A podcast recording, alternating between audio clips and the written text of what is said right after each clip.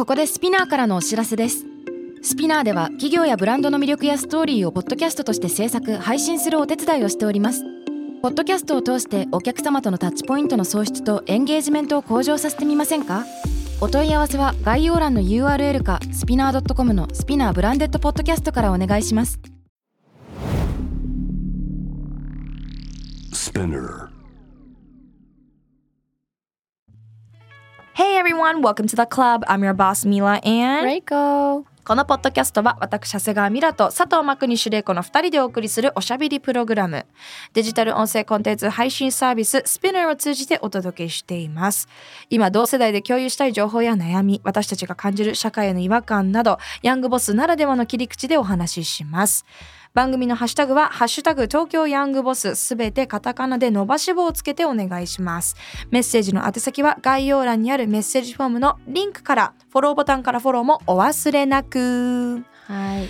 ということで、メリークリスメリークリスマスマス今日ははい。クリスマスです。はい、えー、とはいえ月曜ですから、うん、私は今日はあの目覚まし8ではい。生放送8時から出ておりますので、はい。まだ 見てない方はぜひ見ていただいてクリスマスの朝にこのエピソードを聞いてるってことはうん。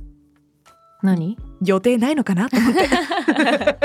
でも出勤してる方はいるんじゃない？そうですよね。まだ全然月曜まあお休み取ってなかったらね。あ失礼しました。そうですね。私それちょっと気になってたんだけど、クリスマスって日本の方はお休みとかわざわざ取らない、取らない。あの取らないし例えばよっぽどなんだろう家族がいる人は有給取ったりもする。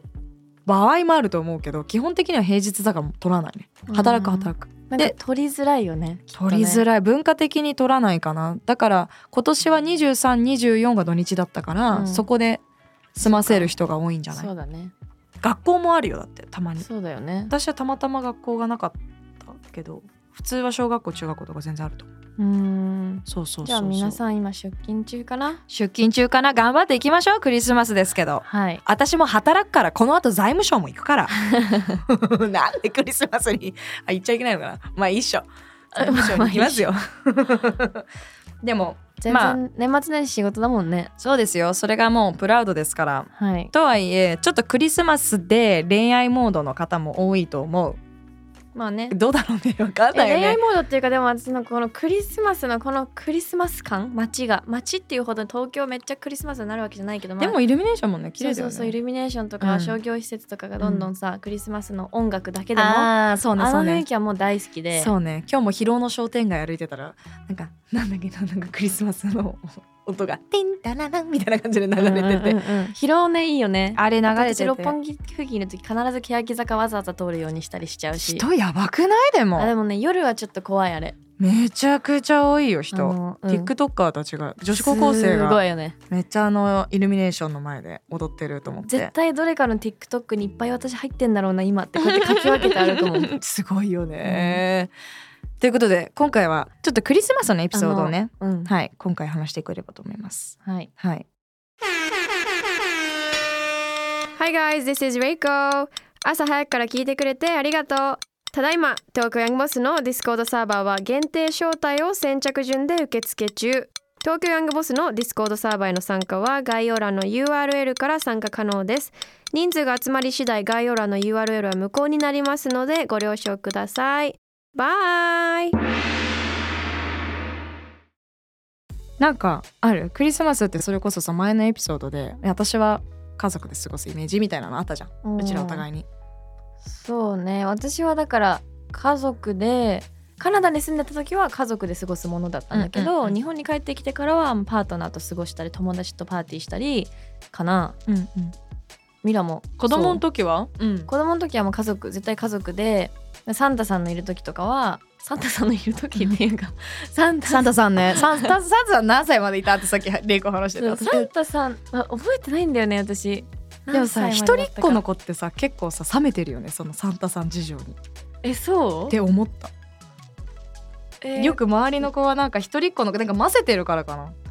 なんか私結構信じてるし12歳までしかうちは来なかったんだけど結構信じてた私ね信じてたかすらあんま覚えてなくてただ一個すごい記憶に残ってるのは る。でもすごいお父さんもお母さんもそういう子供のためのそういう行事みたいなのめっちゃ大事にしてくれるタイプではあったから一人っ子だったしなんかねサンタさんってまあ外その時私英語喋れなかったし小さい時は外国人っていうあの白人のもじゃもじゃのおじいちゃんっていうイメージがあるじゃん。ん。CM とかで映画でしか見たことないあでそのサンタさんのなんかぶ大きなブーツを履いてくるとか煙突から入ってくるとかなんかそのアメリカンなストーリー、ーでもうちは煙突なかったの、うんうん。でも一軒家に住んでて、日本の話？日本の家でちっちゃい時、そう。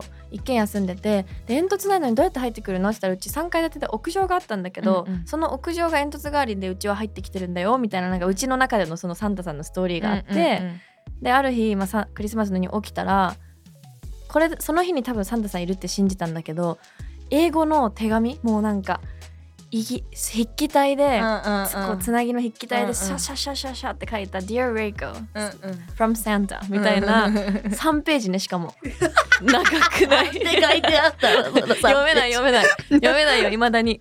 なんて書いてたんだろうって今すごい気になる。ママが書いたんだよ。うんうん。そう。きっとね。そうきっとね、うんっていうのがしかもちょっとなんか汚いうんうん、わ手かるわ紙かる。うちもあった。あとクッキーとか置いてたからもう食べかすブシャーとそうかそうそうそうそう。もう家の中泥だらけだった。ブーツの跡そとか。う。ブーツの土の跡とかうんうん。もママが演技して「あーもうほんと汚くして」みたいなのやってたりのを見て なんかあれいつかやんなきゃいけないにサンのかなタさんっているんだってすごい思ったのは覚えてる、うんうんうんうん。サンタ問題ね。でもいつ終わったか覚えてないんだよね。あ。12歳なのかな。私は12歳。ででもし私が信じたきっかけはなんかし子供の時本当に2年生とかの時にやばい私ママにも言ってないしパパにもサンタさんに何もらうのって会話もしてなくてうん。どうしよう何も来ないかもしれないみたいな。で前日寝る前にもう急いでお願いしなきゃみたいな。え何が欲しい何が欲しい。うーんシナモンのものがいっぱい欲しいみたいな。うん。もうとにかくシナモンが大好きだったから、うん。もうシナモンのもの何でもいいのでもうくださいって心の中でお願いしたの。へえ、すごくない？言ってなかった。まあそれは好きっていうのは知ってたけど、うん。だからたまたま合致したんだろうね、うん、朝起きたらもうブワーってサンリオの袋じゃなかったんだけどちゃんと袋も変えてくれてたんだけどおそらくサンリオで買ってた シナモングッズがバーって届いててえすごいねえもうあの時にあいるわと思った。自分なりに言ってなかったからサンタさんにこれもらいたいとかっていうのを言ってなくて焦ってうん。前日お願いしてもらったから、うん。あでもあの努力はすごいよねと思ったのと、うん。サンタじゃないんだけどうちのねパパがねすごいやっぱりキャラが濃いわけですよ。はい。あんまりなんかヤングボスでは話せてないかもなんだけどとにかくキャラの強い父ちゃんで、うん。想像するもう195センチある目が多い態度のでかいあのあえて言いますけど外人なのね。うん。あの外人って自分でも言うけど 外人なわけですよ。で子供の時から私ちょっとパパからのプレゼントがトラウマでうん中高入ってからはもうわりかし振り切ってたから、うんあー今年はなんだ？みたいな、うんうんどんなものを持ってくんだなんかもうセンスがないとにかくプレゼントに、ねお父さんってそういうもんじゃない、いやあまりにもセンスがなさすぎて、うん。あまりにも。例えばあのこれはだからちょっと伝えるのが難しいんだけど自分の感覚なんだけど、うん。うん、子供の時マジで特にトムボーイ超トムボーイだったから幼稚園から小学校低学年の時なんて、もうあえて別に好きじゃないのにウルトラマンが好きとか。なんかそういうフェーズだったの、うん。なんか 私はそのプリンセスとか好きじゃない、うんうんもう絶対嫌だみたいな、うん。あもうスカート履いてるの。いや嫌だみたいな、うん。もうパワーパフガールスがいいみたいな。うんうん。なんかそういう感じだったんだけど。プリンセスディズニープリンセスがこの世でもう一番その今は好きだし高学年だったら好きになったんだけどその時一番この世でも嫌いだったの。嫌いだったのもう、へー。本当に嫌だみたいな多分その自分のさ子供の時ってさ好きなものでアイデンティティを表現したりするじゃん、うん。え何々ちゃん何色好きなの？みたいな。あ緑。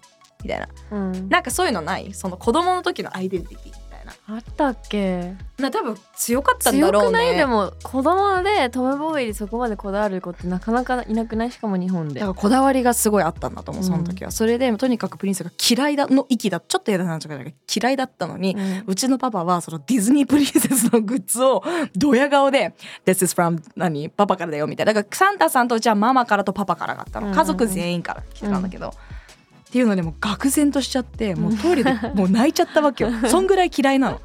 えなんでこんなうんみたいな、うん。ってなってってあなんかちょっとそこでもうトラウマになってたのね。その時点で。6えわざ歳とかで。とじゃないの？わざとじゃないの。あそうなんだ。だからもうそういう男なんだと思うパパが。多分自分がでなんかこれは余談なんだけどなんか本当に嫌だなと思うのがこれ本当ママとパパの事情だから こんなとこで話すなよって感じなんだけどパパにね昔ね茶色い服を着てたらブチギレられて怒って帰られたって言ったかな。とにかくそうすっごい怒られたのってママが。ママが？茶色は着るなって。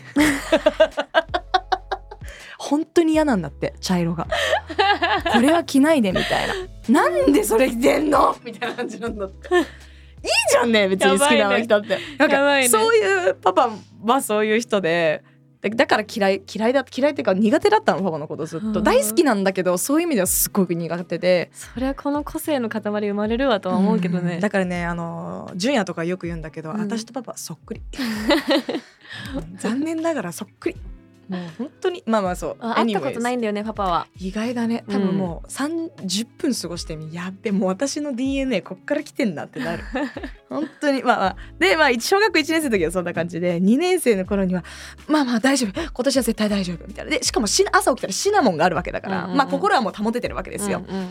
さあパパからはなんだっつったらなんか箱みたいな。なんか全然こう、カオリンとかすごい自分が欲しそうなものもらってんのに。あそうなんだ。そう。で私にはなんかえなんだろうと思って開けたらその当時 そのあの海外旅行だから毎年あの例えばシカゴ行ったりとかハワイ行ったりとかするたびに今みたいにさネットフリックスでさそのかディズニー映画みたいなパッて見れないから、うんうんうん。その海外のアニメ「スポンジボブ」とかそういうのを海外で買ったら日本で見れなかったのね、はいはい。同じ DVD デッキだと見れなかったの。うん。それが悩みだったのよ、せっかく向こうで買ったのに日本に帰ってきても見れないし、うんうんうん。なんならパパからしたらその英語で見てもらいたい英語をキープしてほしかったから、うんうん。っていうのでいや DVD 渡すならわかるよ、うんうん。DVD じゃなくてその海外の DVD が見れるデッキみたいなそれも親の 親のか間でやってほしいよね。そうそうそう。それプレゼントじゃなくてさ 普通に買えよって感じじゃん？逆にセンスあるかもしれない、みたいなこうな面白いよ。裏の裏を返してこれみたいななんかそういう人でもうそっからはもう3年生以降記憶ないの。もうでも毎回そういう感じでで高校になった時になんか芸能活動を始めたっていうのをやっと言ったのかな。中学の時の秘密でやってたからパパパに。パに？えー、そう。であのあ秘密でやってたっていうかや活動はしてなかったからその契約はしてただけで、うんうん。でなんかやっと高校に入ってなんかあのー舞台とか、まあ、音楽とか、まあ、な適当にパパに分かりやすくね言ったわけよミュージカルとか、まあ、でパパからしたらあ音楽に興味があるんだと思ったんだろうね。その年のクリスマス。なんかクリップとかでこう例えばこうこのコップとかにパチってやったりそのお皿とかにパチってやったらそれが楽器になるみたいな多分分かる人には分かるんだけど。でそれをなんか叩くクリップをなんていうのかなこういろいろ挟むと、まあ、1個のこのマシンにつながっててそれがドラムのデーンデーンチクチクチクデーンみたいな感じで 何にでもドラムになるみたいな。やばいねそれ使って遊んだ？いや一回も遊んでないもうその頃にはもう小学校1年生から始まってるからうん「あ本当にありがとう」みたいな。あ偉いじゃんえってなじゃないと機嫌がマジで悪くなるからね「何？Do you, you don't like it?」みたいな。もう怖っ！みたいな。怖っって感じなわけ。よだから「わー」みたいな風にやってて。Thank you ちなみに逆に言ったらじこっちがパパにプレゼント渡しても「あーこれ使わないかも」って言ってなんか受け取りはするけど「うーん」というかそういう反応もされることもあるの。なんかき厳しいね。いいじゃん子供からだ厳しいね結構。そう。ありがとうでいいじゃん。なのに「うんうん。あスタバのこれ何？ブレン？うんそっかそっかそっか。えー、みたいな。なんかへーなんかさ 下打ちしたねもうねね毎回お土産とか女も 思い出してめえに思い出したらイライラしてめえにみたいな。なんかそういうなんていうのかもはや今ギャグなんだけど えだって本当待ってこれちょっと広げていい？南アフリカでこの間帰った時もパパなんて南アフリカ全然帰ってない10年近く帰ってなくて私うん。今回一人で行きました。であのその身長もめちゃくちゃ大きいからそもそも洋服を持ってないっていうかその自分にサイズがあった服がそんなにないんだね。そうないから、で、えっと、ただパパ南アフリカのラグビーが大好きで、うん。もう大大大好きでうん。あのなんていうのかな昔はこう言ったかもしれないけど南アフリカが例えば負けたら翌日めちゃくちゃ機嫌が悪いみたいなそれぐらいこう自分のなんて人生の一部ぐらい応援しててで南アフリカのそのラグビーのチームがスプリングボックスっていうのねサムライブルーみたいな感じでスプリングボックスっていう動物がいるんだけど、うん。それがオールブラックスみたいな感じでチームの名前なんだけど、そのスプリングボックスの何？チーム T シャツみたいなのを、うん。が南アフリカで売ってたからうわでしかもなんか 3XL みたいな。うん。4だ4だったか3をあってめちゃくちゃいいじゃんっつって。であのパパに秘密でいろいろお土産買ってたらこれもえありがとう。まあごめん。お土産じゃなくて指定されたんだったわ。このジャムとこのジャムとこれを買ってこいみたいな感じになって、まあありがたいな言ってくれるのはいいなと。であーちょっとサプライズで買ってっちゃおうと思ってそのスポーツポロをうん買ってったの、うん。で見せた瞬間「ああー」だよ。で「えー?」って思って「ちょっと待って」みたいな。私27時間かけて南アフリカに行ったのに普通何でも喜ぶじゃん。うん。で「あーでもね僕のサイズ多分どうせ合わない」みたいな言ってくる。最初に来てもないんだよ。それで「うん分かった分かった分かった。ちょ見てみ見てみ見てみ」っつって広げたら「お？お？Actually?」とか言って。なんかこんいつもはそのなんていうのかなもういろいろなんか番号がついてたりゴテゴテゴテゴテ嫌なんだけど今回買ったやつがたまたまそのスプリングボックスの動物のカンガルーみたいな絵がパッて貼ってあるやつだけだったからあこれシンプルだからいいわ。これはいいわ。これはいいわ。みたいな。ねはあ？みたいな。マジでムカついたよね。なんかまあまあその時点では微笑ましかったんだけどえ、うんあこの人と親だったら許せるんじゃない？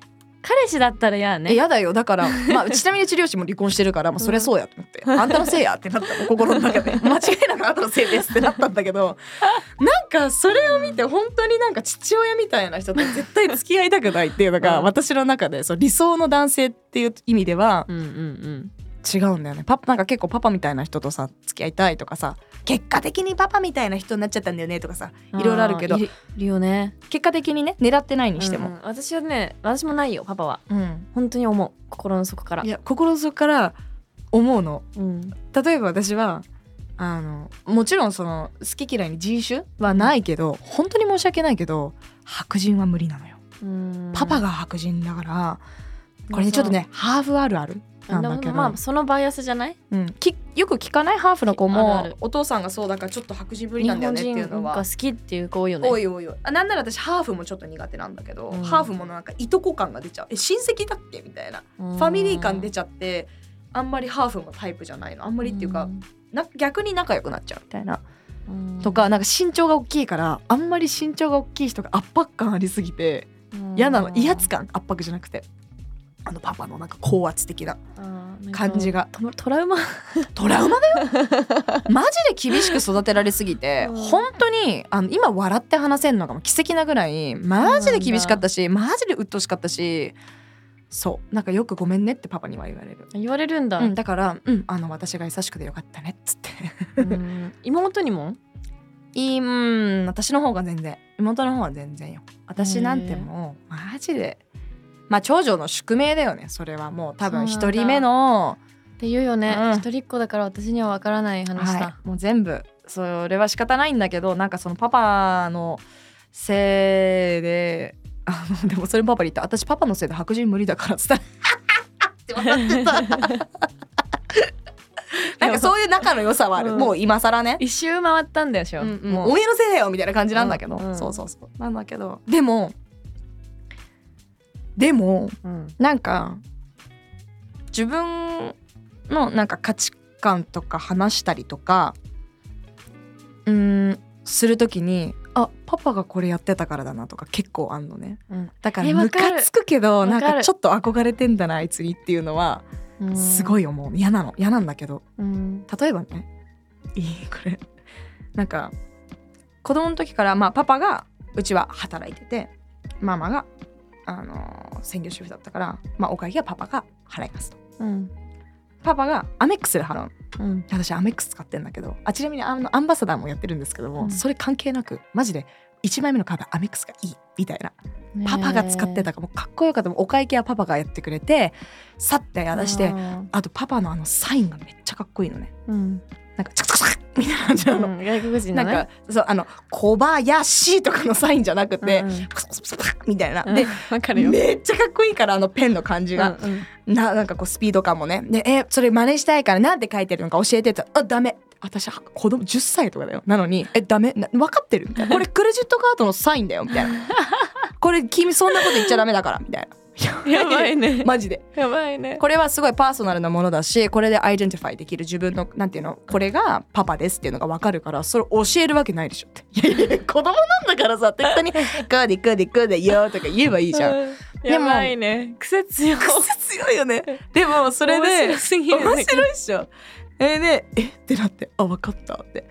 えでもなんかじゃあ私もそれやりたいって。どうやってサイン考えたの？って言ったら「あそれ教えてくれたの」あパパは例えばまあ細かくはマジでこの細かくは言わないけど例えば、まあ、クリスっていうのがクリスのこここでこでこでって言うからうん。あそうなんだっつって私も何日もかけて授業中とかに まあ授業は当たり前で聞いてないんだけどノートの端っことかで私はどうしようって言って私はジェニファーの J を筆記体でこう書くときに縦なんだけどそれを横にしてカカカカカっていうサインにしたみたいななんかそういうでお支払いはアメックスがいいとかうん。あ楽天も使ってるんですけどポイントめっちゃ貯まるからね。なんだけどなんかそういうこうカーンっていう時に私なんでこのサインなんだっけ？とかなんでこうだっけ？って言ったらあーくっそパパのあれを見てたからだなあーっていうのが大人になってすごい増えてきたの。うん。なんか身長高い低い問題もなんか最近なんかえ？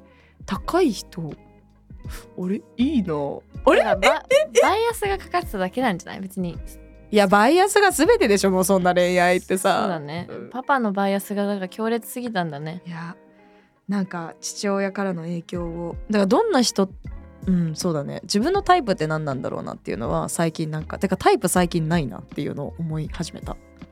でもみんな女の子ってお父さんに似てる人がタイプになるって言うじゃんでもミラはぜい1ミリもないわけじゃん。なかったね。私はない方だと思うけど蓋を開けたら結局うん。めっちゃお父さんすごいなんかか体ガチってしてる日本人だけどタイプなんだけどうんうんもともとボクサーだったから、えもえうなんか胸板とかすごい半端ないのね。ズジンみたいな。プロテインみたいな体してんの。でもなんか気づいたらプロテインそそういう人が好きだったっていうか、か付き合う人みんな体格良かったとか、ええ細い人が無理だったのよ私。男らしさを感じられないみたいな。とかあーなるほどねなんかそういううわ最悪みたいなその絶対パパに似てるって言われたくないしパパみたいな人好き、うんうんうんうん。似てるね彼がとかも言われたくなかったけどその男気とか雰囲気とかは男らしさみたいなのは、パパに似た人が好きだったの今までは、っうんうんうんうん。ていうのはあるかも。でもなんか変わってくよね。変わってきてる。今何か私に起きている。え変わってきてる。今は高身長も OK なんかいやなんかなななしで別にかといってちっちゃい人が良かったとか全くそういう話じゃないんだけどあまりにも身長が大きすぎるともう圧迫感が半端なかったわけよ。鬱陶しい。パパ性格だけでも鬱陶しい。お前もでかいんかいみたいなさ感じがあれなんかちょっと頼もしさに見えてきたりとか。あそうそう。穏やかな高身長だったらいいんじゃない、うんだからだからうんそうね。だけど残念ながらその穏やかな人を好きになるかって言って多分そうじゃないんだよね。ってなるとえええちょっと待って。パパ。マジでやだでもなんか一個一個っていうかパパがパパでよかったなって思う瞬間はもう頼りがいがあるの。そうだね。生命力があるの。マジであの人飛行機事故あのよくこれねこれあのなんて縁起のないこと言っちゃいけないねこんなめでたい日になんだけどよくママと言うのはもうクリスってさみたいな。飛行機が落ちても一人で「I'm alive!」って言ってそうな人だよねっていうのをよくよく話すぐらい、うん。すごい生命力がやっぱりこう20代前半でまだ外国人が全然日本にいない時に自分でこうやって日本に来てみたいなこうしかも南アフリカっていうめちゃくちゃタフな時代あのアパルトヘイトのある時代をうん。こう生き抜いてきた青年なわけだし日本で起業してそういう生命力だそういう安心感みたいなのはえーすごいパパにはパパは絶対守ってくれるみたいななんかそういうそれ素敵だね。うん、なんかロンドンにいたいそうだね。ロンドンにいた時もすっごい困ったことがあってパパにお願い事なんて今まで人生で一回もしたことなかったのにあ本当ここぞという時はこの人なんか助けてくれるんだなとかうん。そういうのは感じた。ねそういう意味ではお父さんのなんか理想のお父さんではあるんじゃない？そうかも。理想のうーん我慢も多かったし本当なんでこの人がパパなんだろうっていうのはね。違うめちゃくちゃあった。何回もなんかもう私の血液からパパの血を抜く方法はないかって真剣に考えたことがあるぐらいもうパパと血やばのつながってることに無質が走る みたいな時期もあったんだけどなんかやっぱ振り返ってみると自分の人生まあ的にもなんていうの心の安心うん、まあ今本当なんかもう腐腐れ今は父親だから腐れもクソもないんだけどうん。なんかそういう同志みたいな感じ。あのフェアに。うん。なんていうのかな。えだってさサステナの発信とかももう散々反対されてたし。うん。だから私はもうも言ってくるんだ。そうめっちゃ言ってくるよ。全部反対。私がやること全部反対。全部口出してくる。から真逆言っちゃうんだよね多分。あのそもそも合わないけど今はその私はパパの言うこと聞かないで自分を信じて進んできたからそれも認めてくれる。だからこそフェアに話せる。あのままパパの言うこと聞いてたらうーんこの関係ではなかったなと思う。今はだからベストなんだけど。うんうんうん。そうまあそうだね。クリスマスになんでこんな話まあ家族にも感謝する時ですけども、まあそうだね。そっちでいいんじゃない？このこのエピソードのうちは。ごめんね。もうめちゃくちゃうちのファミリー事情暴露してるけど。これで十分分かったんじゃない？お父さん聞いてないの？ポッドキャスト。うん聞いてない。日本語さ日本にあそっかそっか。30年住んでんのに日本語わかんない。いやもうほんとね。それもだからいい意味での生命力だよね 合わせに行かねえよ俺はみたいな。そうそうそう。お前が合わせてこいよみたいなね。ほんとそうなんだよね。なんなんだろうねまあまあ勇気は勇気は出るというかあのリスペクトはしてます。けど、うん。まあ皮肉にもうん。今ちょっといろいろ変わってるなーって思うね。そのタイプっていうか理想っていうか。じゃあ自分はどういう人といたいんだっけ？みたいな。その人生ってなった時も。うん。ね、なんかぼぼパパのなんていうの？母性力って言ったらいいのかな。結構母性あるなと思うしパパそういう意味では。うん。父親としては。よかったうん。ね私のお父さんは逆に父親としてじゃなくて多分経営者すぎて家族を失っちゃったタイプなのね、私含めお母さんのことも、多分女としてってよりも家族としてなんかその頼り方が不器用だったからまあ別れたんだろうなって客観的に見て思ってるけど、だからなんか不器用な人無理だし、うん。コミュニケーション本当に私取りたいって思うの親たちを見てたから。らコミュニケーション100取れる200%取れる相手じゃないと無理だし、あなるほど、ね、とかなんかその親の離婚とか親から感謝し今はしてるけど嫌だったこととかトラウマなこととかを多分自然と多分ね吸収して自分の価値観に変えてたり、なんかやっぱさこの他の友達とも最近話してたんだけどやっぱりこうあまりにも自分の恋愛観に家族事情が入ってる、うん。だから家族ってると思う、うん家族との縁が薄かった子はなんかもうすごい彼氏に attach だって私には家族が他にいないからとうんか、うんうん。なんかその穴を相手で埋めようとしている、本来は別のものとか人で埋めないで自分の中でその穴って満たしてからパートナーっていう存在がいるのが私は理想なんだけど、理想だと思うんだけど、確かに親とめっちゃつながってるね。私の周りもみんなそう今考えたけどバーって考えただけでも、ぜお父さんがいなかった友達とかはもう絶対年上の男性が好きとか、うん。安心感とか、ね。安定とか求めるのはまた違そうしそういう意味でそういうつながりはあるのかもね。うん。と思うよ。あとなんか私は結婚に対するその憧れがないのは多分いい意味でも悪い意味でも親の両親のせいだと思うのね。その、うん、結婚しててもハッピーな人もいるししなくてもハッピーな人がいるしって。でも友達すごい結婚願望が強い友達に「えなんで?」って言ったらいや私両親がさめっちゃいまだに超仲良くてもうなんていうの何十年？20年？とか30年一緒にいてほんとそれが憧れでさみたいな「あなるほどねって。いやそれは一番近くの人がロールモデルになることことあるよねってかそりゃそうだよねって憧れるのはもちろんだよねと思って。でもそれが私にはないから。うん。だから、ね、どういう恋愛をしてくんだろうっていうか。うん。まあ今結婚には興味ないけどどういう人と、えー生涯過ごすんだろうみたいなのはこういう時期だから考えちゃいますようんうね。ん。そうだね。はいしかもなんか時期もそうだけど年齢年齢で年言いたくないけ年齢かども。いやーそうでも周りが子供を産んでるっていうなんか現実的な事実が本当に私とミラの周りねあるからね、まあ、まだみんなじゃないけどね。まだお姉さんたちだよね、うん自分の周りの。そうがみんな子供を産んでるから、でもなおさらだから違うなっていう私はななんかこう分けれたけどね、うん。考えさせられるっていうかあだからまだだみたいな、うん。それを見てて、うんうんうんあーわかる。じゃあ人生深めにふもうちょっと掘った話年明けぐらいにしましょうそうですすね。いろいろなんか2023に私はもうこう置いていきたいなと思ってるから今もうダラララライってちょっと片付けてる最中ですけども。私もできるものははい。片付けていきましょう。さあ怖い。25日でございますよ、えー皆様今日はどんな人とどんな過ごし方してるんでしょうか。まあねあのとはいえそれぞれにあのなんていうの？愛ジョイフルなうん愛のあふれたはい一日になりますようにっていうのははい思っておりますよ。感謝おおえ？感謝のね 感謝と愛を伝える日でもあると思うから、はいそれを皆さんぜひ誰かなって今頭に思い浮かべて言ってほしいなって思います。はい。ほうほうほうごめんこれがやりたかった。うん、知ってる。ごめんね、遮って。Merry Christmas。Merry Christmas, guys! そして今日のエピソードで2023年の配信が終わりになります。はい。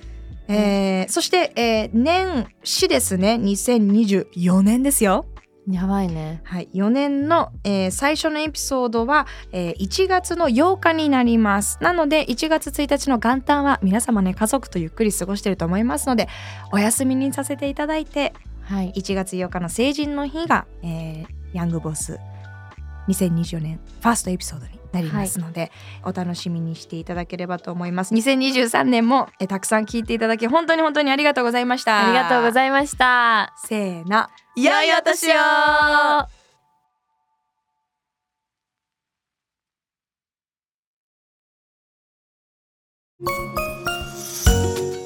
キャリコン編集長通信仕事と人生の話をゆるゆるとパワードバイミモレこのポッドキャストではミモル編集長の河原咲子が時には一人で時にはゲストをお招きしキャリアコンサルタントの資格を生かして仕事と人生そして職業キャリアだけじゃないライフキャリアのお話を誰にでも分かりやすくゆるゆるとお話します。毎週金曜日に新しいエピソードを配信中です。ぜひ一度聞いてみてください。